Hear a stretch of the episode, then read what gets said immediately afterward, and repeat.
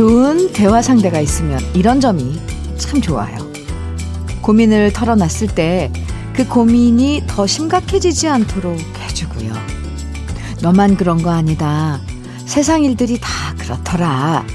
이렇게 대화하는 동안 마음의 부담을 털어낼 수 있어요. 때론 계절도 좋은 대화 상대가 돼주죠. 특히 사색의 계절이라는 얘기처럼 가을은 조금 더 생각할 여유를 선물해 주면서 어깨를 쓰다듬어 주는 느낌이에요. 괜찮다. 너만 그런 거 아니다. 여유 갖고 살자. 다정한 가을의 목소리가 들릴 것 같은 토요일. 주현미의 러브레터예요. 9월 4일 토요일 주현미의 러브레터를 열어준 노래는 4338님 신청해 주신 노래 김만준의 모모였습니다. 어떤 고민을 얘기했을 때 특별한 해결책을 꼭 대답해 줘야만 좋은 친구가 되는 건 아니에요. 그냥 얘기 잘 들어주고 맞장구도 쳐주고 그 마음을 끄덕끄덕 이해해 주기만 해도요. 저절로 고민의 반은 사라질 때가 많다는 거 아시죠? 부부끼리도 마찬가지인 것 같아요.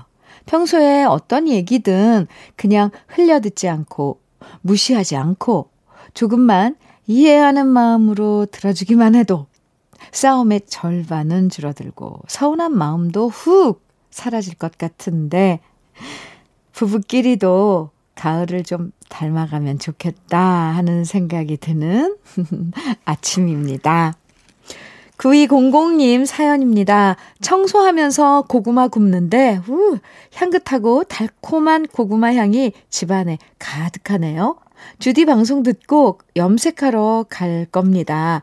한 달에 한 번 흰머리 뿌리 염색하는데, 왜 이렇게 한 달이 훅 가는 것인지. 이런 게 모두 나이 탓이겠지요? 흰머리는 정말 왜 이렇게 빨리 자라나 모르겠어요. 그래도 9200님 한 달에 한 번 하시는 거면 양호한 거네요. 1년이면 12번 하시는 거네요. 네. 뭐 저는 더 자주 해야 한답니다. 동병상련. 그래요. 잘 익은 어, 군고구마 드시고 음, 오늘 염색 예쁘게 하시기 바랍니다. 8815님 신청곡 주셨는데요. 김지혜의 얄미운 사람 청해 주셨어요. 그리고 4686님께서는 금잔디의 오라버니 청해 주셨고요. 두 곡 이어서 듣죠? 김지혜의 얄미운 사람, 금잔디의 오라버니 두 곡 듣고 왔습니다. KBS 해피 FM 주연미의 러브레터 함께하고 계십니다. 김서영님 사연이에요. 딸처럼 챙겨주시는 시아버지께서 지난주부터 경주에서 문화재 해설가로 활, 봉사활동 시작하고 계세요. 교직에 계실 때 역사 선생님으로 30년 넘게 근무하셨는데 그 계기로 이렇게 봉사할 수 있어 너무 행복하다고 하시네요. 저도 회사에서 이번, 이번 프로젝트 끝나면 우리 아이들 데리고 아버님이 일하시는 경주로 문화재 설명 들으러 가야겠어요. 우리 아버님, 화이팅입니다. 하시면서 김서영 씨, 네. 문자 주셨는데요. 어, 멋지신데요. 더구나, 아, 교직에 계실 때 역사 선생님이셨다니. 더 뭐 전공을 더 살리실 수 있는 거죠. 이렇게 퇴직하시고 일, 전공에 이어지는 그런 일 계속 하시는 모습 보면 괜히 인생 후배인 우리들도 뭔가 마음이 놓이죠. 아, 우리도 어느 때 이렇게 그 시간에 가서는 또 전공을 살려서 좀 더 여유 있고 이런 일을 할 수 있겠구나. 김사영 씨, 주말에 경주 잘 다녀오세요. 그리고 시아버님께 안부도 좀 전해주세요. 커피 보내드릴게요. 아버님께 보내드리면 좋아하실 것 같습니다. 5078님 사연이에요. 오랜만에 태안반도 끝자락 바닷가, 오, 고향집에 왔습니다. 와, 앞마당 향나무 아래에서 바지락 까는 것을 도와드리면서 라디오에서 들리는 현미님의 노래 가사를 적어서 어머님께 노래를 가르쳐 드렸어요. 이제는 흰 머리와 구부러진 어머님의 허리를 보고 있노라면 더 자주 부모님을 찾아뵈어야겠다는 생각만 듭니다. 오랜만에, 네, 고향 에 가셔서 5078님, 음, 어머님하고 보낸 그런 그 사연들 이렇게 문자로 주셨는데요. 좋은 시간 보내고 오세요. 그리고 자주자주 가보는 거 정말 원하죠. 근데 항상 핑계 같지만 여건이 안 되는 게 안타깝죠. 네. 5078님, 단마토 교환권 보내드릴게요. 사연 감사합니다. 정윤성님께서 신청해주신 장덕의 어느 날 갑자기 준비했고요. 이성희님께서는 최혜영의 물 같은 사랑 청해주셨어요. 두 곡 이어드립니다.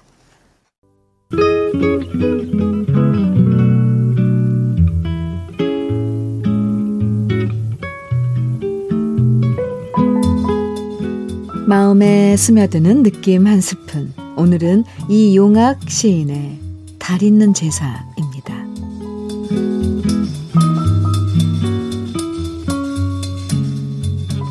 달빛 밝고 머나먼 길 오시리. 두 손 합쳐 세 번 절하면 돌아오시리. 어머닌 우시어 밤새 우시어 하얀 밭꽃 속에 이슬이 두어 방울.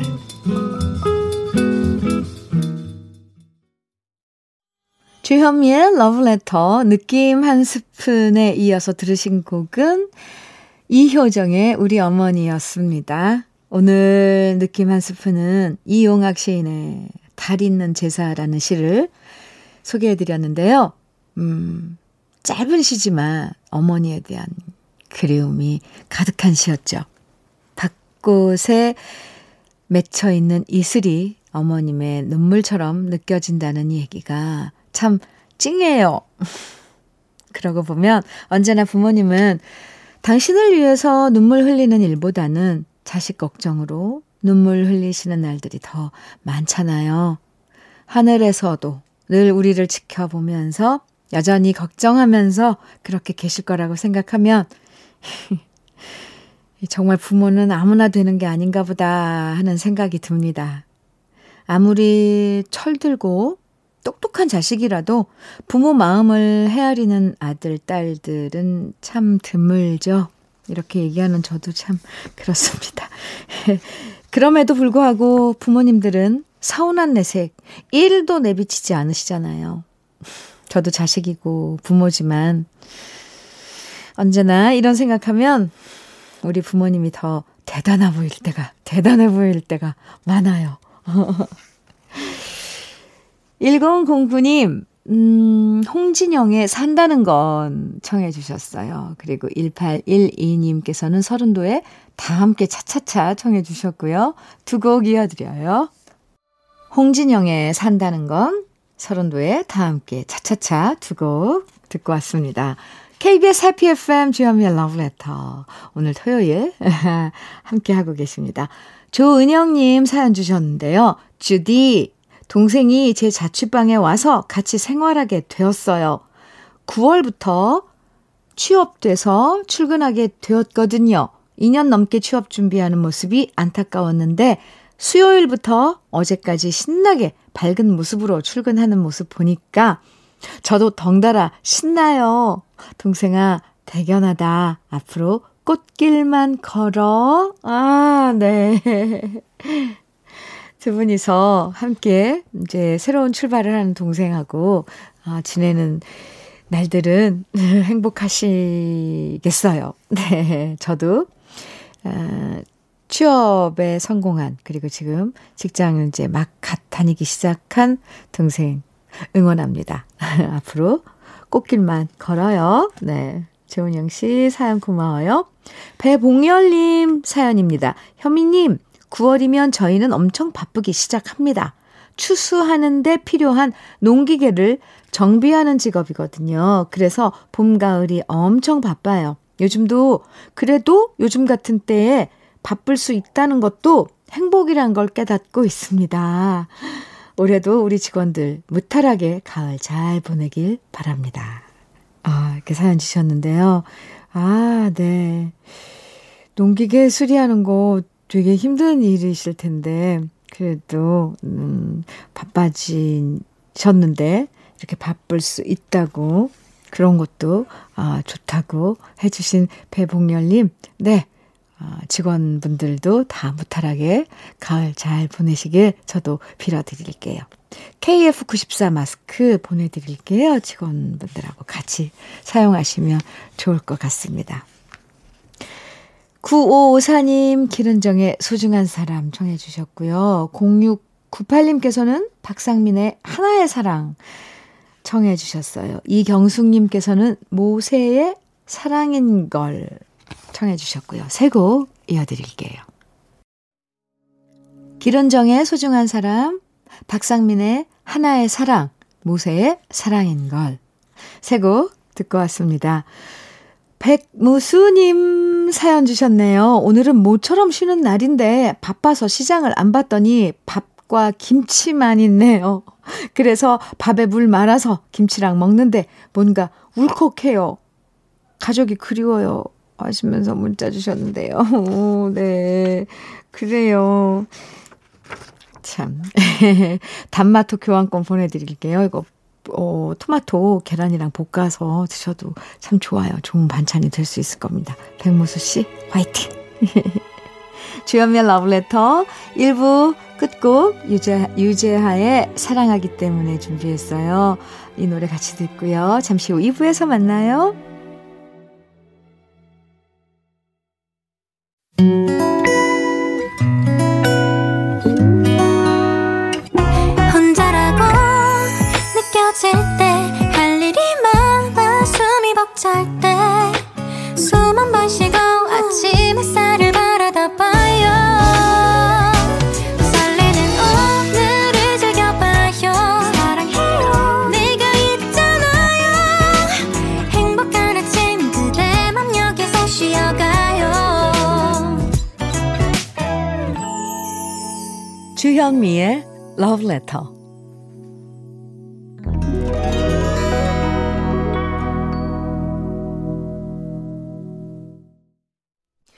주현미의 Love Letter 2부 첫 곡은 남진의 그대여 변치마오 였습니다. 러브레터 토요일 2부에선요, 우리 지난 시절 그리운 추억과 노래들 만나보는 시간 꺼내들어요 함께 하는데요. 그 전에 네, 잠깐 주현미의 러브레터에서 드리는 선물 소개해 드릴게요. 주식회사 홍진경에서 전 세트, 한일 스테인레스에서 five-ply cookware 3종 세트, 한독 화장품에서 여성용 화장품 세트, 원, 원용덕 의성 흑마늘 영농조합 법인에서 흑마늘 진액, 주식회사 한빛코리아에서 Hair Again 모발라 5종 세트, 달달한 고당도 토마토 단마토 본사에선 단마토, 홍삼 특구 진한, 진짜 진한 진한 홍삼에서 고려 복밀 홍삼 절편을 드리고요. 판촉물 전문 그룹이죠. 기프코. 기프코에서 KF94 마스크. 명란계의 명품 김태환 명란젓에서는 고급 명란젓을 드리고요. 바른 건강 맞춤법 정관장에서 Alpha Project 혈행 건강을 그리고 Bright Sky에서는 cannabinoid 5% 함유된 hemp seed 오일을 드립니다. 다 같이 광고 들어요.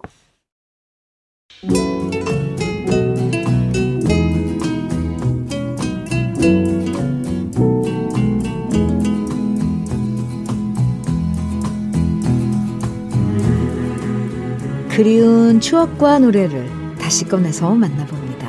토요일에 함께하는 꺼내 들어요. 사연 소개된 분들에게 모두 치킨 세트 선물로 드립니다. 첫 번째 사연의 주인공 만나볼게요. 이애현 씨입니다.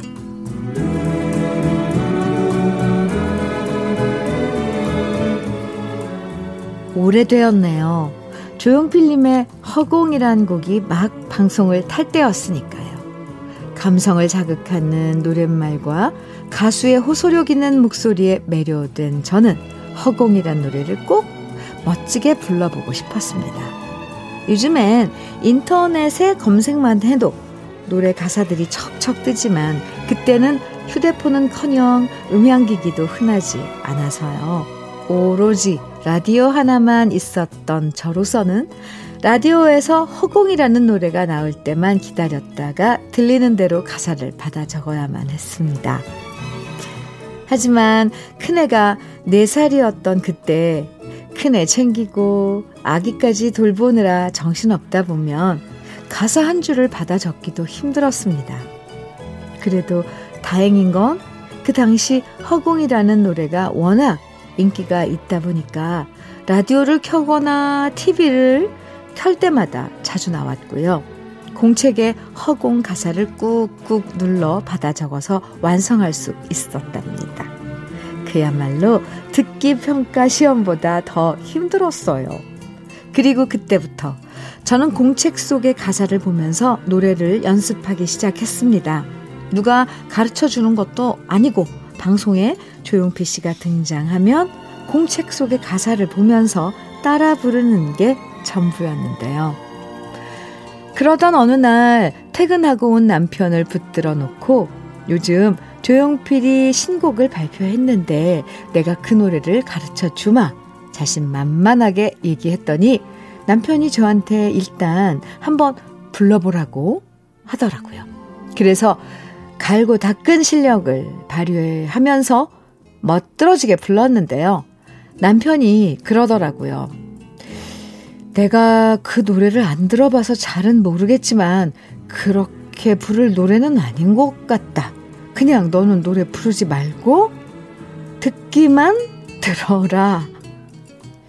남편의 말에 서운해서 토라져 있을 때 마침 TV에서 조용필 씨가 나왔고요. 저는 가사를 보여주면서 저게 바로 내가 불렀던 노래다 라고 말해주자 남편은 더 어이없는 표정을 지었습니다. 그리고 그 순간 저는 처음 알았습니다. 제가 음치라는 걸요. 그래도 음치면 어떻습니까? 노래를 좋아하는 저는 그 이후로도 제가 좋아하는 노래가 나오면 열심히 가사를 받아 적고 남편 없을 때만 혼자 흥얼흥얼 불렀던 기억이 나네요. 웬만한 가수왕보다 더 노래를 사랑하는 제가 라디오에서 나오는 노래 가사들을 한 줄씩 받아 적으면서 연습했던 노래들 오랜만에 꺼내봅니다. 조용필의 허공, 김수희의 멍해, 주현미의 추억으로 가는 당신. 아, 이혜연 씨. 아, 이 사연이 너무 유쾌하네요. 라디오에서 노래가 나올 때마다 공책에 가사를 한 줄 한 줄 받아 적으면서 완성해가는 모습이 눈앞에 보이는 것 같았어요. 근데 진짜, 아, 그런 거 있잖아요. 나는 제대로 불렀는데, 주위에서, 그게 무슨 노래야? 라고 물어볼 때, 진짜 답답하죠? 나는 정말 잘 불렀는데, 왜 못 알아듣지? 그래도 어디 나가서 상 받으려고 노래하는 것도 아니고, 내가 듣고 따라 부르면서 좋으면 그만이죠. 저는 정말 노래방 같은 데서 음정 박자 틀려도 신나게 노래하시는 분들 보면 참 보기 좋, 좋더라고요. 그리고요, 어, 이건 이제 개인적인 제 취향인데, 진짜 음치들은 그 주위에 많지는 않아요. 근데 정말, 아, 음치이신 분이 노래방에 가서 혹시나 노래를 하잖아요. 그럼 저는 그게 그렇게 즐거워요. 노래가 정말 다른 노래가 되거든요. 그런데 부르는 분은 너무 진지해요. 제 주위에 제가 알고 있는 음치 한 분이 있는데, 네. 애현 씨 사연 들으면, 읽으면서 그분, 여자분이에요. 근데 너무 진지하게 노래를 부르는데 정말 그건 무슨 노래인지 모르는 거 있잖아요. 아마 남편분이 그런 심정 아니었을까. 근데 음치이신 분들은 주위에 저는 즐거움을 준다고 생각을 하거든요. 많은 분들 앞에서 불러보세요. 즐거움을 주시잖아요. 앞으로도. 아, 네. 우리 가요 많이 많이 부르면서 사랑해 주시고요. 음, 이애연, 이애연 씨한테는 치킨 세트 선물로 보내드릴게요. 네, 감사합니다.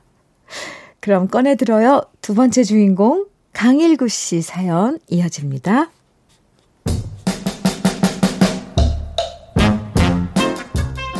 제 별명은 어릴 때부터 한 우물이었습니다.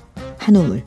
하나에 빠지면 앞뒤 재지 않고 오로지 한 우물만 줄이 줄창 판다고 친구들이 붙여준 별명이죠.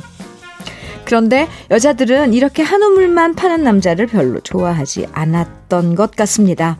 제가 10대 시절부터 좋아하는 여자가 생기면 무조건 직진, 좋아한다 고백하고 일편단심 그녀만 바라봤지만 항상 결과는 부담스러워서 싫다였거든요. 그러다 제가 21살 때였습니다. 오토바이 수리점에서 기술을 배우면서 일하고 있던 제게 정말 천사처럼 이쁜 여자가 나타났습니다. 바로 우리 오토바이 수리점 길 건너 맞은편에 있는 양품점에서 일하는 아가씨였는데요. 저보다 4살 많았는데 눈이 마주칠 때마다 방글방글 웃어주는 미소가 아름다운 여인이었죠. 그래서 저는 또다시 직진 본능이 되살아나면서 용기 있게 사귀자 말했습니다. 그러자 흔쾌히 시원시원하게 좋다고 대답하는 그녀. 그때부터 일 끝나면 둘이 만나서 극장에도 가고 다방에도 가고 우리 수리점에 맡겨둔 오토바이 사장님 몰래 한 대 타고 주말엔 경기도 인근 지역으로 드라이브를 다녔습니다. 둘이 같이 용인 자연농원에도 놀러 갔고요. 이런 게 사랑이구나 싶었던 그 무렵 그녀의 생일이 된 겁니다. 그런데 오토바이점에서 일하면서 받은 돈은 데이트하느라 다 써버리고 모아둔 돈이 없었던 저는 그녀에게 근사한 선물을 해줄 처지가 못 됐습니다. 그러다 제 눈에 띈 게 바로 어머니의 서랍장에 모셔둔 귀걸이와 목걸이 반지였는데요.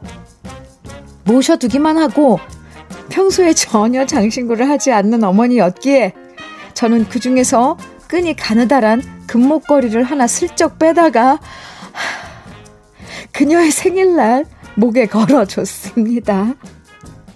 어찌나 좋아하던지 저까지도 행복해졌는데요. 문제는 그 이후였습니다.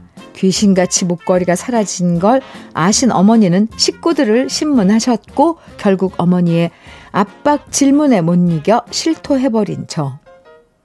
어머니는 당장 가서 목걸이 받아오라고 소리소리 치셨고 저는 그렇게는 못한다. 뻗대다가 결국 어머니한테 질질 끌려서 양품점을 찾아갔고요. 어머니는 다짜고짜 말씀하셨습니다. 아, 경상도 사투리로. 섹시, 그 목걸이 도로 주소. 그 목걸이 원래 내 낀데, 야가 내 몰래 새벽한 거라, 얘. 도로 내놓으소. 새벽한. 아, 정말 그 순간은 쥐구멍에라도 숨고 싶었습니다. 그녀 당황하고 어이없어 하던 표정은 지금도 생생합니다. 그리고 목걸이를 돌려받으신 어머니는 마지막으로 한마디를 덧붙이셨습니다. 야가 앞으로 또 비싼 거 가져오면 함부로 받지 마이소. 나이도 있는 사람이 좋게 타일 넣어야지. 그걸 덥석 받으면 웃자노. 그날 이후 그녀와 저 사이는 서먹서먹해졌고 결국 그녀는 제가 더 이상 만나지 말자고 말했고요. 저는 시련의 아픔을 잊기 위해서 자원 입대를 해버렸답니다.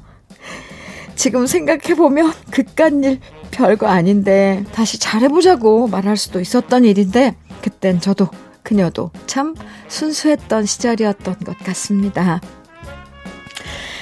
세월이 흘러 흘러 아직도 제 짝을 못 만나고 혼자 지내는 요즘 문득 문득 옛날 별의별 생각이 다 납니다. 아마도 요즘 찬바람이 불고 가을이 되면서 외로워서 그런 것 같습니다. 그 시절 그녀를 오토바이 뒤에 태우고 다닐 때 다방에서 많이 들었던 노래 오랜만에 꺼내봅니다. 이광조의 오늘 같은 밤, 김종찬의 토요일은 밤이 좋아. 윤수일의 황홀한 고백. 아, 네. 와, 정말, 어릴 땐요. 정말 좋아하면 이것저것 물불 안 가리잖아요. 그래서 강일구 씨. 어머니 금목걸이를 여자친구한테 갖다 주신 거죠. 너무 좋아하니까. 그리고 또다시 어머니랑 같이 가서 도로 받아오셨고요. 얼마나 창피했을까요? 이게 무슨 일이고. 아이고. 그때 상황. 아, 정말 얼마나 난감했을지 상상이 갑니다. 아.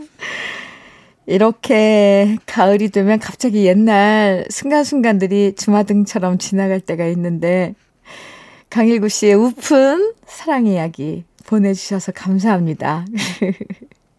치킨 세트 선물로 보내드릴게요. 아, 그럼 꺼내들어요. 이번엔 세 번째 주인공 만나볼 건데요. 박규철 씨 사연입니다.